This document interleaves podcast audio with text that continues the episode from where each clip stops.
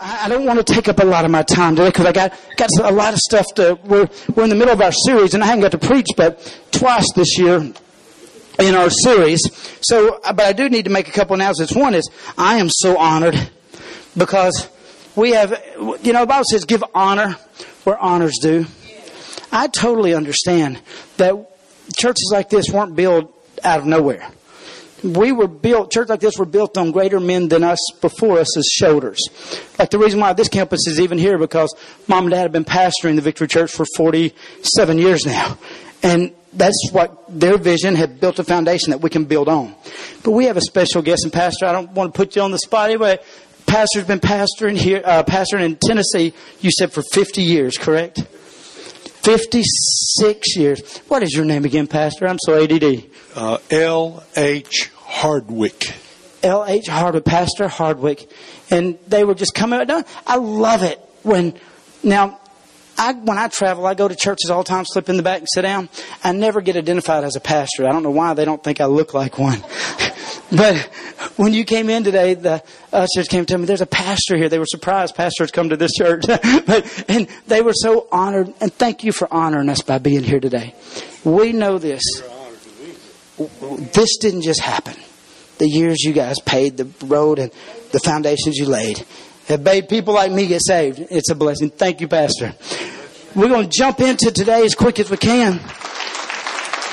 But I do got to make this announcement. If you really want this year to be different this year, some things have got to change in your life. Um, and the truth is, those things aren't just going to change by time. This weekend, we have an event coming up called Freedom. It's actually Finding Destiny. And the truth is, all of us were born in a fallen world. And before you were even able to make decisions on your own, people have disappointed you, people have lied to you, people have hurt you, people have broken you, people have put wrong thoughts, wrong ideas, situations. You've learned to respond in different areas. You you've made vows and you've done that. You've you've done whatever it took to survive. And what happens is a lot of people don't understand that, you know, they get saved spiritually, but they never take the time to allow the Word of God to save. The Bible says there are three salvations. Bible says we were saved. So that means when you accepted Jesus, your spirit was instantly saved. It says we are being saved. And that happens by the renewing of your mind, by the way, your mind, your will, and your emotions are in the process of being saved here. Now, the thing about it is, most people only get so far in life because they keep trying to live what they see that God wants them to live, but they don't take time and allow the Holy Spirit to set them free in the areas and hurts and broken. And this weekend is an event that's going to take place that will start miraculous change in your life. You guys, a lot of you guys know my sister, uh, Crystal. You know, for 18 years was addicted to drugs and meth and and could not figure out why. We all grew up in the same home. We all had went down wrong roads at times, but it's like we, we all understood how to get back and we did, but it's like Crystal just couldn't. And then it came out that when Crystal was just a kid, a member of our um, church years ago molested her when she was just a little kid. Somebody that was supposed to protect her and take care of her in a church broke her. And so she was suffering from that brokenness, even though she was doing everything she could. She went to an event like we're going to have this weekend. I mean, she tried everything. We tried everything. My parents tried everything. It's like we couldn't get her free. She went to a Freedom Encounter weekend and she was miraculously healed.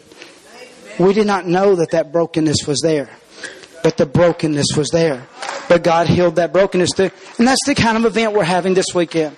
We're bringing Cheryl Ritchie in from Gulf Shores campus, and she's going to be leading Saturday in a Freedom Weekend. There's going to be lunch provided. Poe may not know it yet, but me and him are going to be cooking lunch. I don't know if they told you yet, but uh, Miss Daisy and Raphael, they're heading out our Freedom Ministry here at this church. It's such a powerful part of who victory is because it has set people for. I mean, I'm telling you, I don't know I don't know about you, but Paul, when he says that thing I, I don't want to do, I do, and the things that I do want to do, I don't, is it's like he was saved, but he just couldn't get free because he he didn't he, he was in the process of being saved. But the Bible says this: "Whom the Son sets free is free indeed." And so you may not know why you've been stuck where you're stuck or stuck how you've been stuck. You need to come to this event. It will be an all day event. Uh, I'm not sure about all the time. They had the slide up on the, there earlier. But you need to, I need you to sign up today so we know who and what to prepare for. And even if you don't sign up, you can still come anyway. But we would like to know how many's coming so we can get the things ready for you. But it's going to be a life changing event. I mean, truly. I, I wasn't a drug addict. It changed my sister so much that I was so curious. I went to an event about three months later.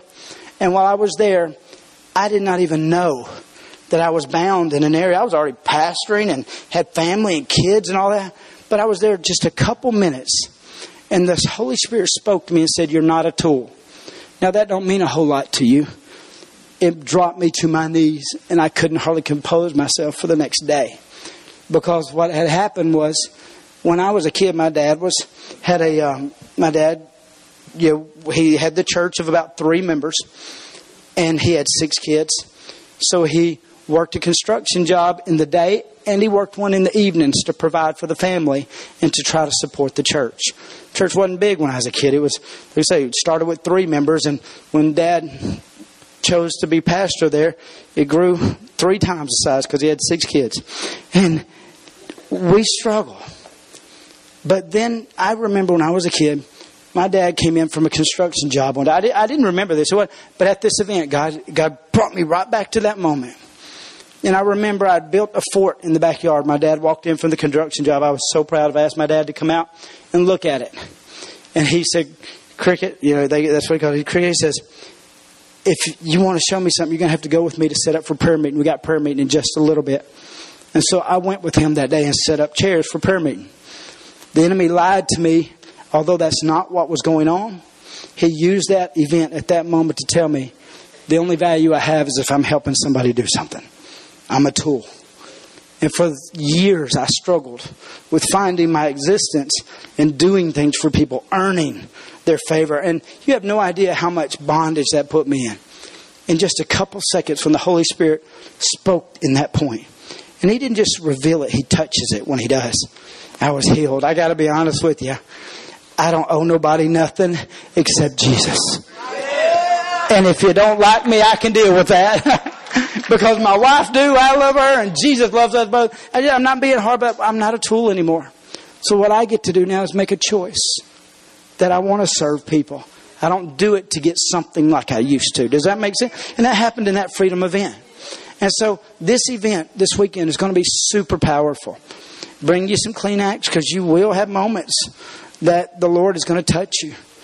But I'm telling you, whom the Son sets free is free indeed. And so it's going to be powerful this weekend. So it's going to be good, all right? So that's going on this weekend. Let me see what else I got. A Spanish service tonight. Y'all ready for that? Woohoo! Brother George, I'm excited. All right, Brother George preaching that tonight. I'll get to see it on Facebook Live now. Let me ask you this real quick. Gonna, I want to talk about Facebook Live real quick, and then I'm going to get into today's message. Last week, I got about Tuesday, I got a text from Daniel, the he's the Facebook producer or television media producer of the screenshot of last week, the last service that I preached. And by Tuesday, we had 1,700 views in that service. So instantly, I started trying to think through what did I preach? What did I preach? What? And I remembered that was the service that I told the story about the little girl that was sitting in our service there in Gulf Shores that Wednesday night. I thought, oh, I told that story and it went viral, and she, but it wasn't that. What happened was a member in our campus during service that morning took their phone out and didn't just watch the service or keep it to themselves. They shared that service on Facebook. And it went into their contacts and went into their groups, and all of their friends began to ch- jump in. On, before we walked out of service, there were 900 viewers watching that service. I'm saying that to say this: we live in a day now that you that God uses technology to take the gospel in places you never could. So, what I want to ask you is this: when you're sitting in service, and it's a service that you believe God could use to touch your friends and touch your family or touch somebody, get your phone out. It's okay and share the Facebook Live into your contacts or into your friends, and let's spread this word. It's not about who's preaching, it's about who needs to hear. And so, the other day, I, I was so blown I said, you know what? Wow, we've been missing huge opportunities. So, if you will, help us get the word out. I mean, let's do something. Let's reach some people. Those people that you might be too nervous to invite to church, just share your Facebook page with them during the service while it's live. And they'll get to see what we're doing and they can decide whether or not they want to be a part of it. Amen? All right, that's the last bit of it. Are y'all ready? I gotta go fast. Man, I got, brought me a flashlight in here today. Um, reason I did is because it's going to start us off on our service. Cool. It um, we're in the process. I'm preaching a series right now called Legacy. Like I told you, over the next several weeks, I'm going to, when I preach, in between the different speakers we're having, I'm going to be sharing on legacy. And it don't make a lot of sense at first where we're going, but by the end of this series that I'm in, it will. Legacy simply means you living life beyond who you are, you living, living a life that affects even after you're gone. And so I believe that's what God's called us all to do. Now, this right here is a flashlight. And, you know, a lot of times people take just these things for granted because they've been around for so long and they don't understand the value of them. When I was growing up, they, you know, these were a lot more used than they are now because now used to, you had to purposely get a flashlight. Now, if I asked everybody to pull out their flashlight, every one of you probably have one in your pocket. I, I don't know how we got around the world before cell phones had flashlights on them, but I use my flashlight all the time on my thing. But back in the, my kid days, I'm not that old, I'm only 45, we didn't have flashlights on our phone. And so these were more common. So if you're under the age of 30, guys, this is a flashlight. Right? Most of you guys think that my kids don't even know what they know what a phone is because but there's a flashlight. Well, I say that it was designed to be a flashlight. All right, it was designed for that, and people actually to make this had to take time and actually draw out what it would take on the inside for it to work. And then someone had to actually design it in a way because if you go look at a flashlight store or go to Walmart, look at there's all different designs of flashlights, all different shapes, all different, but they're all designed for the same purpose, but they're all designed a lot different in different ways and for different illuminations, things like that. But the truth of the matter is, just because something designed for something doesn't mean that's what it's going to do. Saying that to say this, this is a flashlight, or that's what it was designed to be. But if I push the button, it's not doing anything. Do you know why? Because a flashlight isn't really a flashlight until you put what's supposed to be in the flashlight in it. As a matter of fact, before I put this in it, it's just plastic, springs, wires, metal, glass. It's not what it was designed to be. Uh, I'm, I'm drawing about the life real quick, your life and my life. You know, a lot of people don't understand why life doesn't work for them is because they hear that God created them and God created for a purpose and God created them for a reason and you know they try to go through life trying to make life work for them but I'm here to tell you life will not work just because you were designed for something. As a matter of fact, you have to have in you what you were designed to have in you. No one in here was designed to live on this earth without the presence of God involved in their life. No one in here was designed to live life without God. And see, if you try to go through life without God, you, you, although you were designed greatly for into purpose and principle, and you, you were designed with great detail, and even specifically designed, like it says in one Psalms one thirty nine, you will not fulfill it without God being on the inside. Now, a lot of times people get God in their life, they get saved, and once they get saved, the power of God comes in them. The Bible says the same spirit that raised Christ from the dead dwells in you.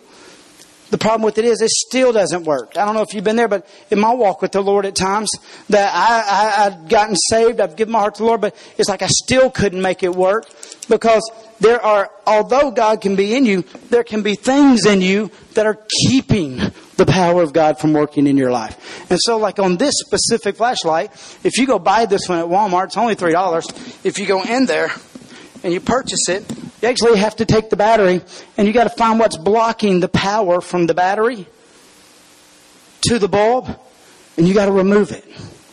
Now, for you to live a life of legacy, it's more than just being saved. You just being saved and you just being designed for something great is not going to happen. Because if you ask Jesus to come into your heart, He come to your heart and you continue to live the way you want to live and you keep the junk in you that's always been in you and you don't allow the Holy Spirit to begin to work that kind of stuff out of you, then what happens is it will keep the power of God from flowing through you for you to be to what God's designed you to be. Now I am going to get in the scripture real quick. I'm just laying out real quick. So you got to remove what's hindering the power of God from working in your life.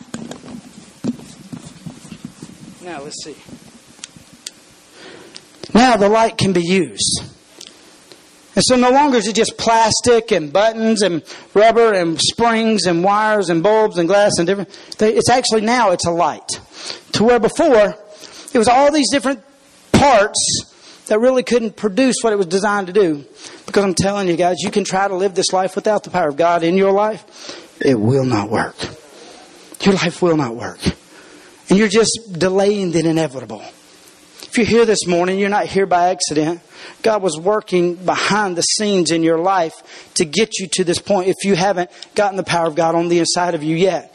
And God will constantly, if you get up and walk out of here today and you don't allow Him or invite Him in, what'll happen is you'll walk out of here and God won't give up on you. He'll keep working behind the scenes to get you back to a place in the future for as long as He can, for however long it takes. God will constantly keep trying to make you get to a place. He loves us enough to allow circumstances to happen in our life to bring us to a point that we realize we need Him and we can't do it without Him. Aren't you glad you can't do this without Him? I'm so glad. So, I remember when I got the power and I began to understand what my purpose was and my destiny was. Now, today, I'm going to go a little bit in a different way. What I'm talking about today is this. Yeah, you were created for a purpose and a destiny. You've got to have the power of God on the inside of you. You've got to get God. You've got to let Jesus in.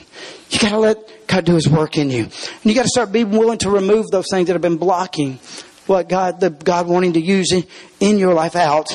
And then boom, you can begin to make life work. But I want to talk at a level a little bit deeper than just you and your purpose. Because you were created for more than just a individual specific purpose for you. You were created to be a part of something. And legacy is understanding that this life is not all about you.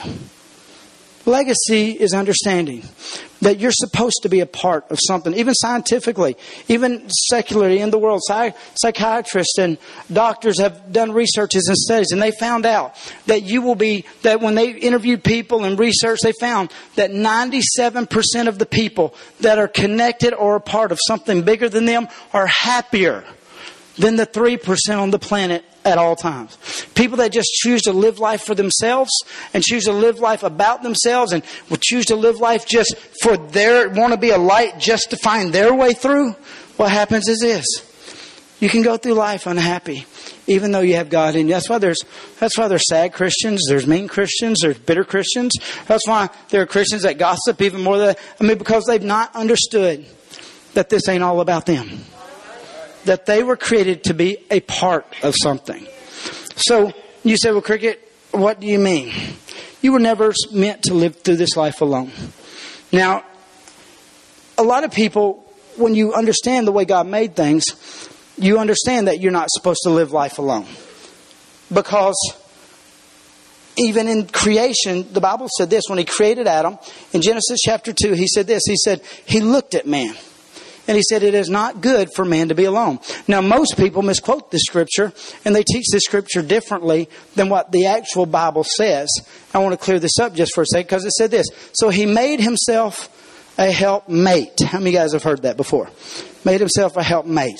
Do you know that's not what the scripture says? That's actually a misquotation. All right, so if you'll pull up, I want to show it to you real quick. In Genesis chapter 2, verse 18, we're going to read it in the King James Version. And the King James Version says this. It says, they'll bring it up, it says, And the Lord said, If it, it is not good for man should be alone. So, and the Lord said, It is not good that man should be alone.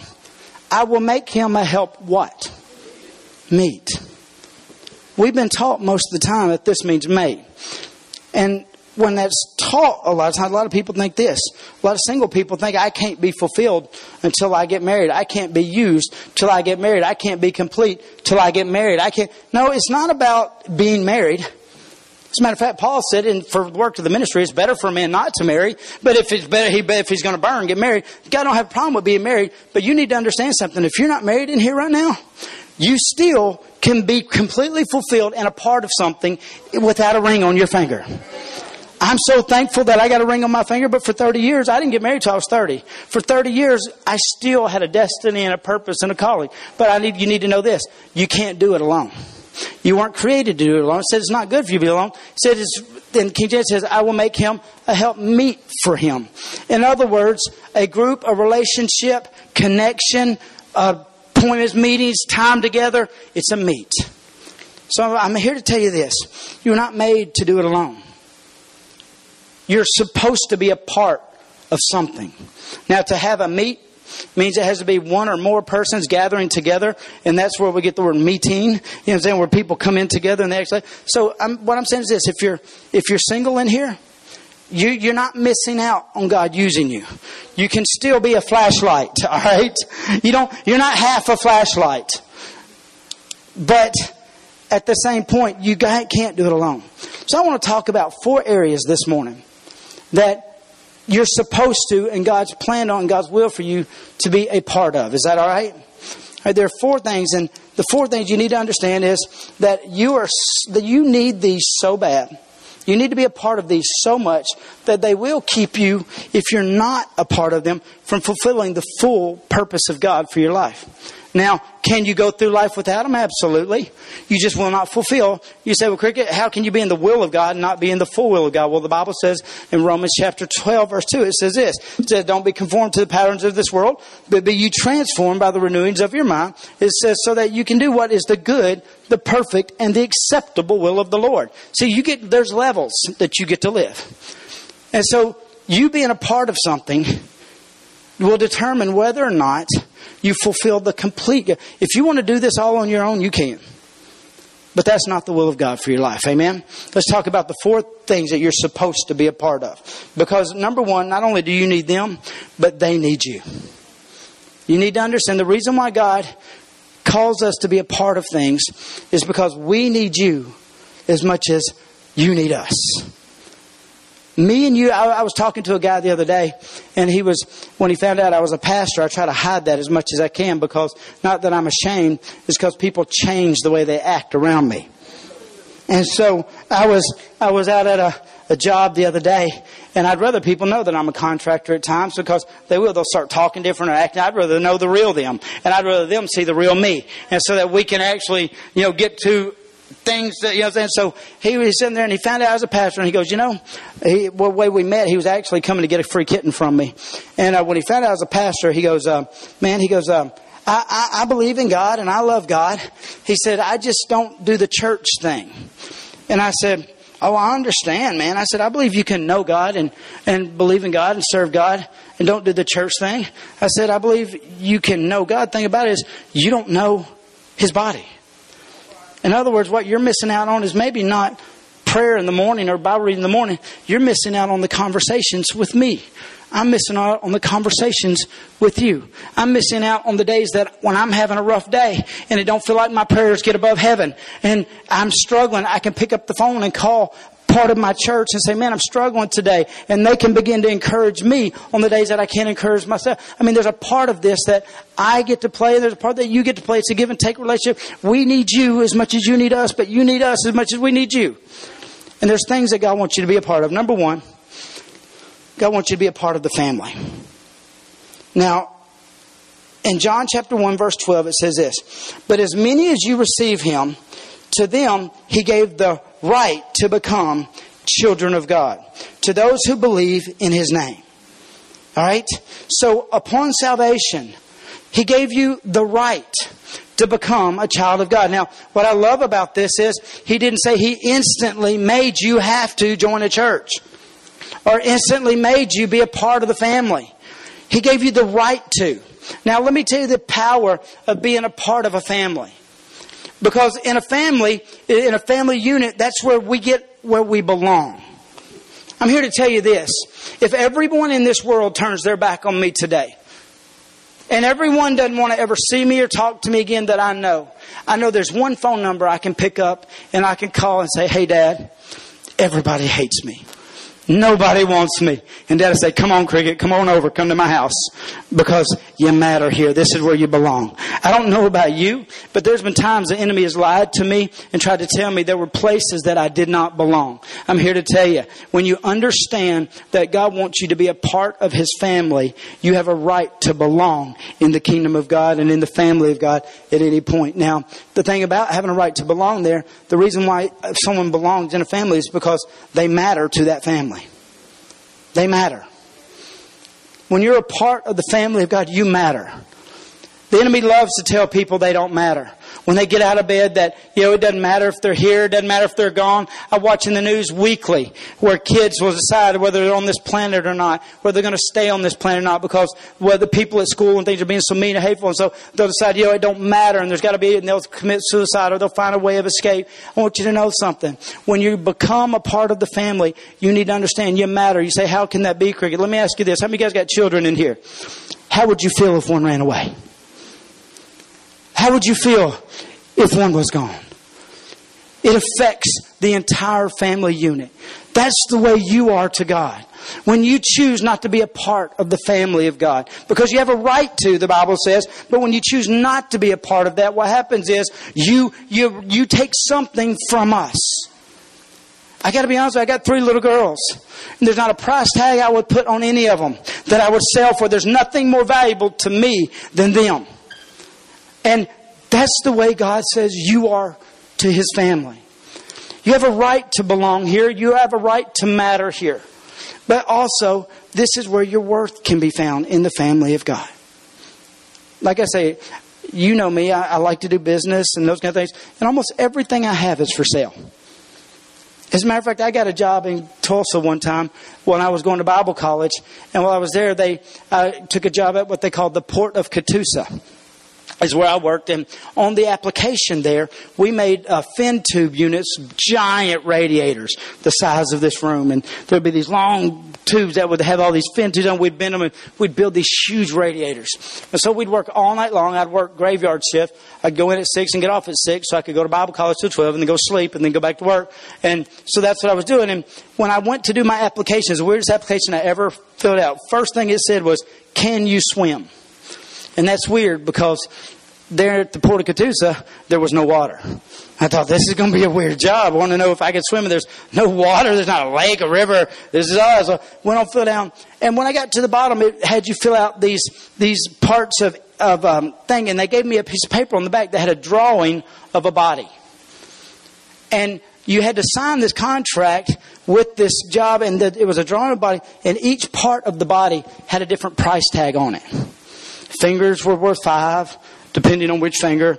You know, ears were worth a certain amount, legs were a certain amount. In other words, I got to look at it, I thought, man, what kind of job am I getting that they're letting me know what body member, body parts are because there were, this was a tough job. They paid very well, but people got hurt on this job. It was a high risk job. And so they let you know up front, if you lose a finger, this how much money they're going to give you and you agreed to it up on the front. Saying that to say this, I want you to know something. There's not a part of my daughter's body that has a price tag on it to me.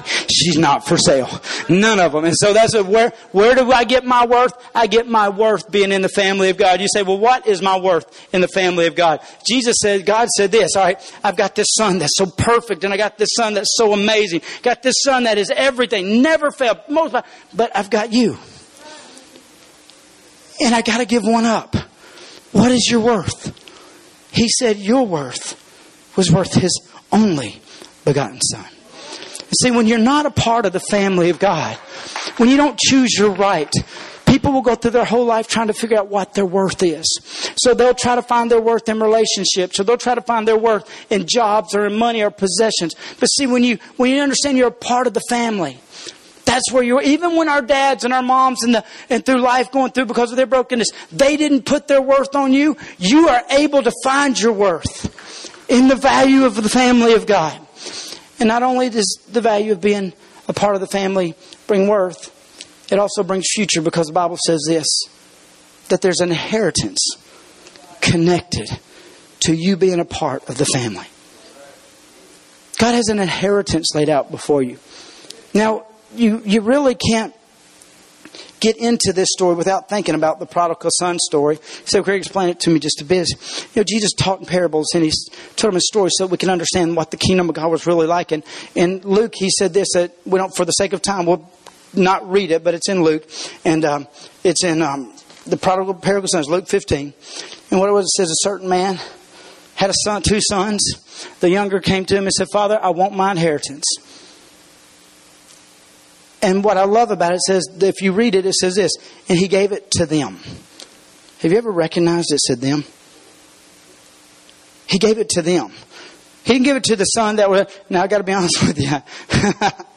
me, if my girls came to me today and said, Dad, give me my inheritance now. You know what I mean? All right, babies, here you go, right here. Here you go. Hey, what is that? That's the Holy Spirit, baby. It's wind. That's what I'm leaving you because I'm going to spend every dollar before I go. There's not anything left. No, this dad didn't do that. What this dad did was he said, all right, I what I have is yours. And he gave it to him. Gave it to both. Not just the one that asked, but he also gave it to the older. And the older got more, but then the younger, the Bible says, in the King James Version says, he went out and lived loosely.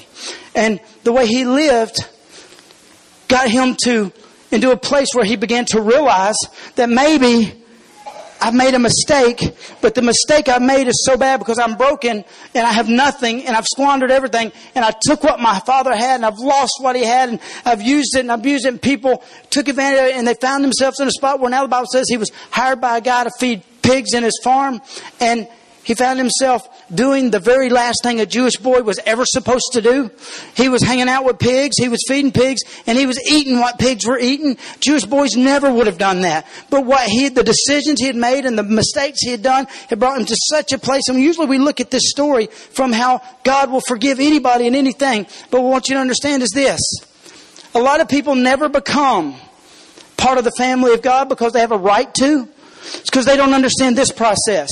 See, the enemy, because of the mistakes this guy had made and the life that he had lived, he decided that no longer, the Bible says he began to say, came to himself and he said, that even the servants in my father's house live better than this. I'll go to my father's house and I'll be a servant. See, he had taken himself out of the family of God. A lot of times we think we've made so many mistakes and we've made so many failures and we've lived such bad life that we don't think that we have a right anymore to be called a child of God. So what we'll do is we'll come into God, we'll come into the kingdom, and instead of understanding that we are a child of God, we'll come into the house and we'll settle with being just a servant. We'll let God use us and we'll try to let God, but we won't ever let God get to know us because we don't think we deserve it or the shame and the devil's convinced us that what we've done is so bad that the Father's love can't cover. But you got to understand, from the Father's perspective, He was never mad. He was never angry. He was never disappointed. He just got up every day looking for His Son, not His servant. Looking for His Son to come home. And the Bible says when He saw His Son, along well, not His servant, the Son had done decided, I will settle through life being a servant. You may, the devil may have convinced you this morning that you can't be a part of what other people are a part of. I'm here to tell you, you're, you have the right to be a part of the family of God. You have the right, no matter what mistakes, what failures, what things you've done. But you got to understand, if I take this light, flashlight, although it's created for a purpose, and I take one part out of it, although the batteries are there, it was designed for a purpose. Just taking one part out keeps it from being all that it could be. I'm here to tell you, when you try to allow, when you allow the devil to keep you thinking that you're a servant instead of a son, you miss out on the purpose that God created you to be. And it affects the whole family. I've never, I've been lucky, I've never had a family member in my family die that was close to me. My grandparents have went on to be a Thor, but never lost a brother, never lost a sister, never lost a child. But I've walked with a lot of families through it. And the absence of one family member affects the whole family. I'm here to tell you, you're a child. You have the right to be a child of God. If the enemy's convinced you that you have to settle for being a servant, I know today the Father's waiting to run to you. He will wrap you in a coat And you say, well, Cricket, my mistakes are too bad. He's got a, a coat of righteousness that will cover all. He's got a ring of identity that will say no matter what you think you are, no matter what they say you are, this ring tells you who you are. You are a child of God. So you have to understand, you got to take a place and you got a part in the family. Number two, not only do you take a part in the family, but there's a part of the body that God wants you to function in. Now, for the sake of time, we'll go real fast. It says this in 1 Corinthians chapter 12. It says, For as the body is for as for as the body is one, so are its members. But all the members of that one body, being many, are one body. So also is Christ. For by one Spirit we were all baptized into one body, whether Jews or Greeks, whether slaves or free, and have all been made to drink into the Spirit. For in the fact that the body is not one member, but many. If the foot should say, Because I am not a hand, I am not of the body, it is therefore not the body. Is it not of the body? And if the ear should say, Because I am not an eye, am I not of the body? It is therefore not of the is it therefore not part of the body? If the whole body were an eye, where would the hearing be? If the whole were hearing, where would the smelling be? But now God has set members, each one of them, in the body just as He pleased, as if they were all one member. Where would, where would their body be? Saying that to say this, I know my reading was all over. One, you have a right to be a part of the family. You have to choose to take that right. Number two, you have a, a function to be a part of the body. So you have a right to be part of the family, but God made you specifically with a function. In this flashlight right here, each part of this flashlight has a different function to it. Each function of each part is just as important. I took one part out, the light doesn't function. I put that one part back in, the light will function. You need to understand something that being a part of the church being a part of the body is not a choice, it's your function. See, He gave you the right to be part of the family. With that right to be part of the family, there comes a function to be part of the body. Each one of us are made completely different. Each one of us have a different part to play in what God is doing in His will on this earth. And because He gave me a right to be a child of God, I can take that position. But just because you ever anybody ever raised a lazy kid? You ever raised a lazy kid?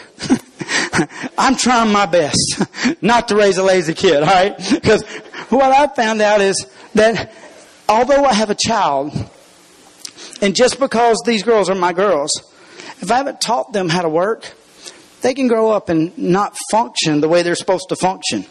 So I have to give my girls chores around the house all the time to better their future in the future by giving them chores now. So they're a part of the family, and whether or not they do their chores or not, they still get to live in my house. They're still my daughters. I'm still going to feed them.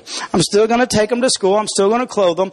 But now, if they want anything above that, I'm going to be honest with you. It's not because I'm a mean and I'm not taskmaster. I did not have children take the garbage out. I did not have children to load the dishwasher. But because they are my children, I'm giving them functions in my house so that they will learn how to be a part of a greater picture in the future. There will be a day they will have their own house. There will be a day they will have their own families. And they will need to know how to run those houses and those families. And if I don't give them a function in this house, what will happen is they won't learn how to be able to do it when they get into their future. God has made you a part of a body. Most Christians like to be a child of God, but they don't like to be a part of the body. They don't understand that you have a function. You're either a hand, you're a foot, you're an ear, you're an eye. That means that you're supposed to do something in the body of Christ. The body of Christ is the church.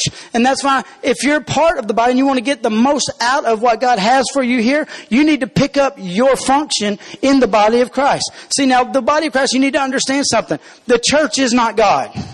You need to understand this. We need to make this real clear because a lot of people want you to think that the church is God and the pastors are gods and you know, that's not the way it is. What it is is, it's the, the church is what the Bible says the body of Christ. Now that's a twofold thing there. One, it is the dwelling place And number two, it's about who's dwelling in it. It takes both. All right? It's not what the way Jesus designed this thing was one, he, he made the church his body. All right, now just like you, you're here today, but if your body were gone, you would still be somewhere. Does that make sense?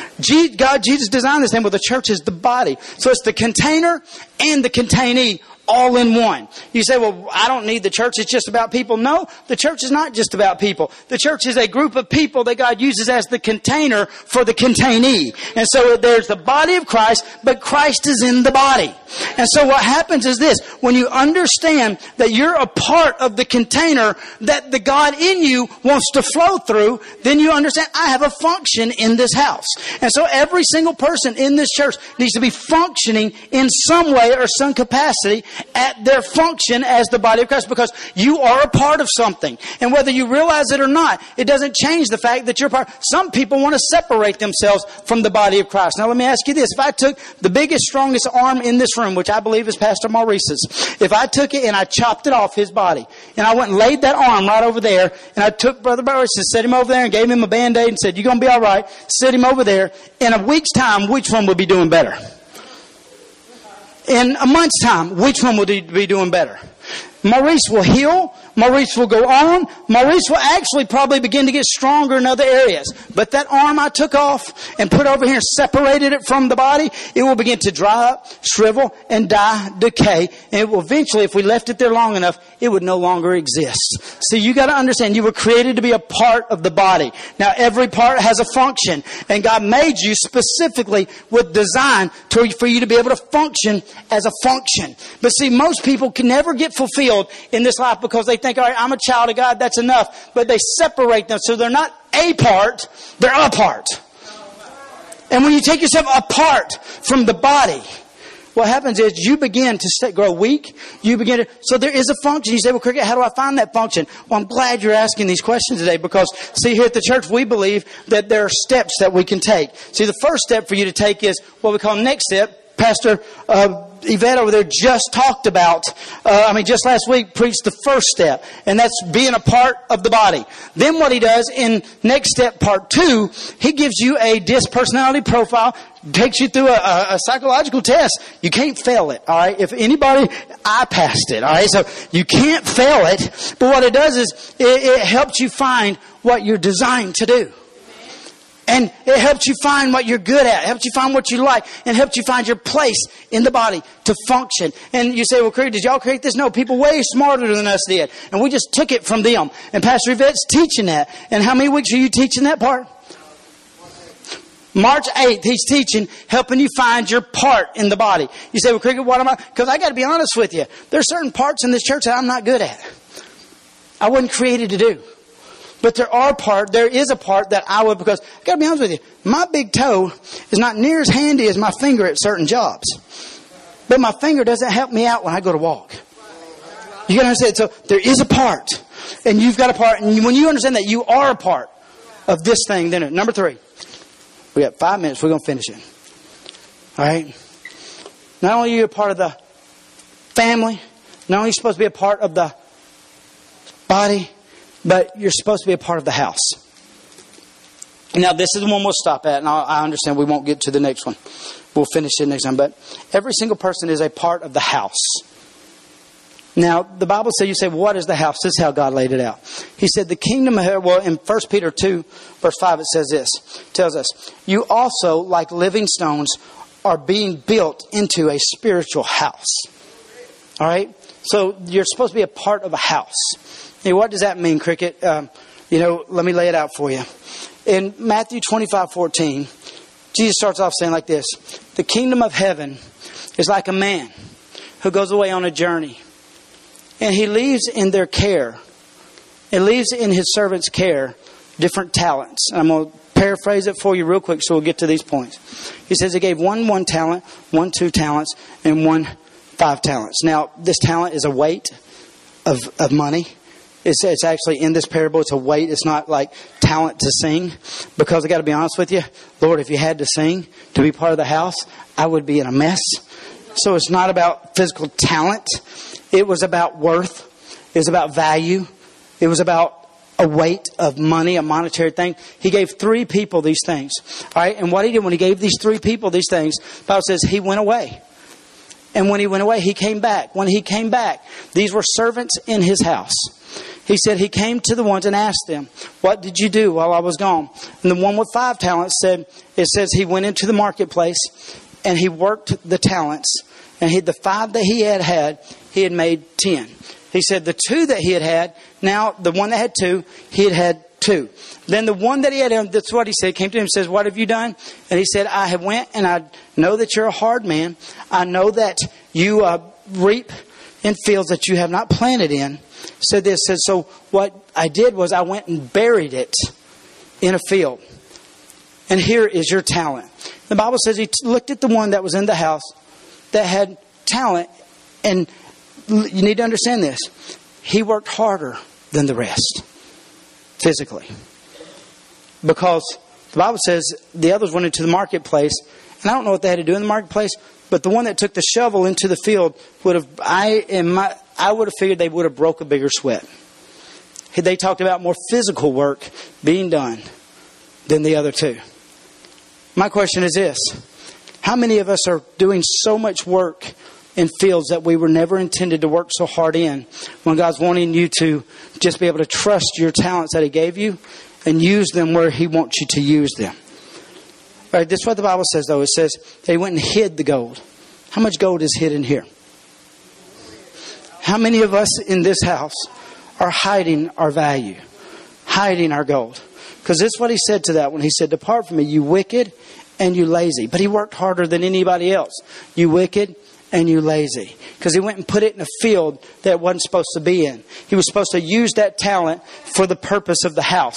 Although they were blessed, they were prospered in the marketplace. But the one that just went into a field, worked hard. I don't know about you, but there's times in my life I've seemed like I worked so hard I could never get ahead because I wasn't working where I was supposed to be working for the reasons that I was supposed. I'm here to tell you this: is see, he believed a lie here too. Just like the devil will convince people they're not a child of God, they have to be a servant. Just like people, the devil will convince people that they don't have to function or serve as a purpose in the body. The devil will convince people that that, that a master reaps in a field that he didn't deposit in. Do you know what that says? That says this. He told him, he says, he did not realize where his gold had come from. See, the one with the one did not even make recognition to who gave him the gold. God never reaps in a field that he doesn't deposit in first. And that one man had a bag of gold. And he said, I know you reap and field. He said, in other words, he, he, some, for some reason the enemy convinced him what he had was came from him. Although the Bible says God gave it to him. Are you not understanding that everything good in your life has come from the Father?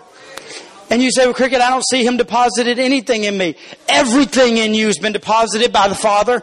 Every good and perfect gift comes from the Father. And the simple fact that you can even do anything has been given to you by the Father. And the enemy will convince you that God's a hard God and God that will ask you to do something that you can't possibly do. Or he will ask you to be something that you can't possibly be. But you don't understand. If God's asking you to do it, He's willing to deposit in you what it takes to be able to do it. God gave him a bag of gold so he didn't have to go through life without anything. God gave him a talent so that he could go into the king, go into the marketplace and then create something for the kingdom of God.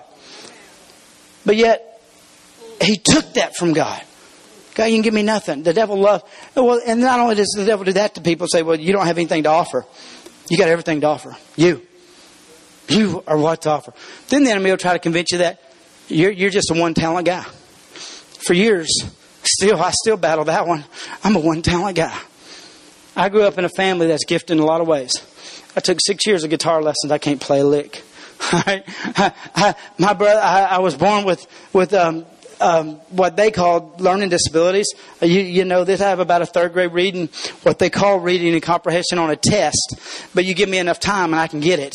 Is what it is because I am ADD and I'm dyslexic I don't pronounce that word right, dyslexic, whatever you want to say. I have all these, what they school for years told me I had learning disabilities. But I found out when I take what I would have thought was a, a insecurity or something wrong with me, and I realize who actually made me this way, and I put it back in the hands of God, and I say, all right, I'm going to use what you've given me. That's why I get to travel the world. I read on a third grade reading level. I've preached to hundreds of thousands of kids for the last 17 years because I read on a third grade reading level.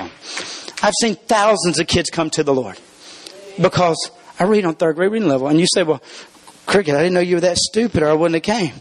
See, I hide it well. no, but, but what I said is the devil tries to convince me constantly that I'm a one talent guy. What you need to know is this. All it takes is one talent. You, the, the devil will come and tell you, look, look what this guy got. God gave him two talents. You can never do what he did because he has two.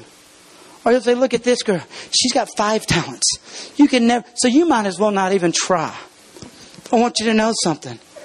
He's given you something that you can change the world with. And you can take what you do have and you can decide it's going to be used for that. Now, you say, well, what does God expect from me? At the simplest level, God's called you to be a disciple. At the simple, what is a disciple? All He wants you to do is duplicate yourself. I can tell every single person in here this morning is at least a one talent guy because every single person in here this morning knows somebody that's not in church with them. If you don't want to do anything else for the house of God, there's a responsibility connected to the house. He expected for people to take what they have and double it. And so if you're in this house today and this is your house, God expects you, if you're sitting in one seat, to eventually be effective enough to use what you have to fill two. And then what will happen is God will use you to take two and you'll fill four. See, once you understand that God has given you everything you need to do to be a part of the house, and God wants to use you to build. They made you a stone for the building of the house. The reason why you're here, the last thing Jesus said was to go out into all the world and preach the gospel making disciples, simply duplicate yourself. You say, Lord, that we don't need two of you. I know. But there are people that need what I have on the inside of me. And as long as I take what God has given me on the inside and I hide it and I don't use it, the Bible said it would have been better for him to even went and sit with the banker and figure out how the banker would invest it. If you don't know how to duplicate yourself, you find somebody that knows a little bit more than you. And you sit down with them and say, How did you get your husband in church? How did you get your children in church? How did you affect that guy you work with? How, because I'm telling you, you talking about the most purposeful life you'll ever have is when you realize what God's invested in you, He's given you the power to duplicate it and invest it in someone else. You will be used by God in a way that will blow your socks off. The fourth one I'll just say it and then we'll preach on it next time. But the fourth one is that God wants you to be a part, not just building the house, but He wants you to be a part of God's plan, your destiny, and the legacy that He lays out. We'll get into this one next week. But I want to stop right here and just say this. I don't know. Go ahead, you can play, Justin. I don't know if you're in here today and you didn't realize that you have a right to be a part. Maybe you've not taken that right. Maybe you're here and you've never asked God to become your father. You've never asked Jesus to be your Savior. And you're not a part of the family. I want to pray with you right now. This is what we're going to do. I'm not to keep from putting everybody on the spot. I'm going to ask everybody to bow your head and close your eyes with me. I'm going to ask everybody in the room to pray with me now. And if you, this is you that did not realize that it's a right you have today, to become a child of God. You don't got to be a slave. You don't got to be a servant to the world. You don't got to be lost. You don't got to be distant. You can have a relationship with Him. All you got to do is mean this prayer when we pray it. And you will become a child of God, the Bible says. So simply I'm going to ask everybody to pray with me. I'm going to say, Dear Father, I ask you to forgive me for anything that I've ever done. that would separate me from you. I believe that Jesus died and paid for my sin, even though I didn't deserve it. I also believe that he didn't stay dead, but your spirit raised him from the dead on the third day. And now, Lord, I take my right that you have given me to be a child of God. And I join the family. I'm no longer a stranger, but I'm a child. In Jesus' name, amen. Now look at me real quick. If you prayed that prayer and you meant it, you knew it was for you, would you simply raise your hand so we'll know who our family members are? Give these guys a big hand clap. Most, you are part of this family, and we wouldn't trade you for the world. Not a part of your body's worth anything to me. You're invaluable. God says you're invaluable. I want to I want to do this. I want to say this. You say, well, Cricket, I didn't realize I'm supposed to be a part of the body. I need to function. Let me throw this at you. If there's a part of your life you're not fulfilled in, get with Pastor Yvette and just take the test. You'll see, God's never going to ask you to do something you don't want to do. Lord, I used to not want to sell out to the Lord because I was afraid if I did, He's going to make me do something I didn't want to do. But you know what happened when I did? I got the best looking wife, the most amazing children. I get to pastor the greatest church in the world. I get to live my life doing the things I love to do. Somebody asked me the other day, don't you get sick of doing it? I said, are you crazy? I was born to do this. See, the very thing that you were created to do, you were born to do. And the reason why you hate so many other things because you're not doing what you were created to do yet. And there is a process for you to find that. And it's to find your place in the body. And then thirdly, I want to put this before you. If God's going to come back one day and say, What did you do with the talents I put in your life? And you say, Well, I hid it because I was afraid. What do you think God's going to say? Let me put this before you. If God really put something in you, then try to use it this week. Find somebody. You don't got to know the scripture reference or the right words. You can just simply say, Hey, will you go to church with me next week? Or you can say, Hey, do you know what God did for me this week? Or you can say, Hey, can I pray for you? Use what God's put on the inside of you and watch. Things will begin to happen outside of you. And God looks for people that He can bless. If you, I, I can tell you this. He said, you know the one that had 10, it's not cool. I used to, it used to bother me with this. The one that had five made 10. The one that had two got four. The one that had one, Bible says that he came and took it and he gave it to the one with 10. That sounds unfair. Because you know who needed it the most? The one with the four. Because that's not fair. That's not even. You need to know something. Favor is not fair. He says, if you'll be faithful in the least, He'll just keep adding to you. He will make you ruler over many. If you'll just be faithful with sharing what you have on the inside of you, God will begin to be able to add to the outside of you. I have never seen it fail. So this week, go out and be a part of the house. Take what God has given you. And this is, this is a key. He says, and he went, the, the one that had five and turned it into ten, time matters. He said this, if you read it, it says the exact words are, He went at once. He went at once. Because what the enemy will do is try to talk you out of it between now and next Sunday. You need to get out of here today. You need to tell somebody what God's doing in your life and how He has a part for you and you are a part of something greater than you and that your life is going to mean something even when you're gone. Amen? Father God, I pray right now that you bless, you keep, you cause your peace to come upon every house in this house.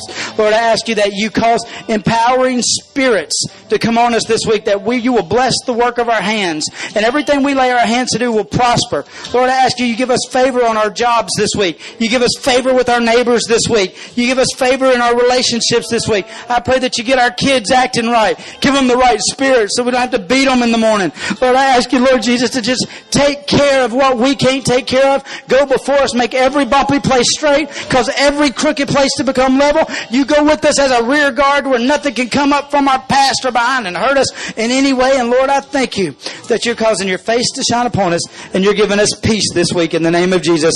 Be blessed and have a great week.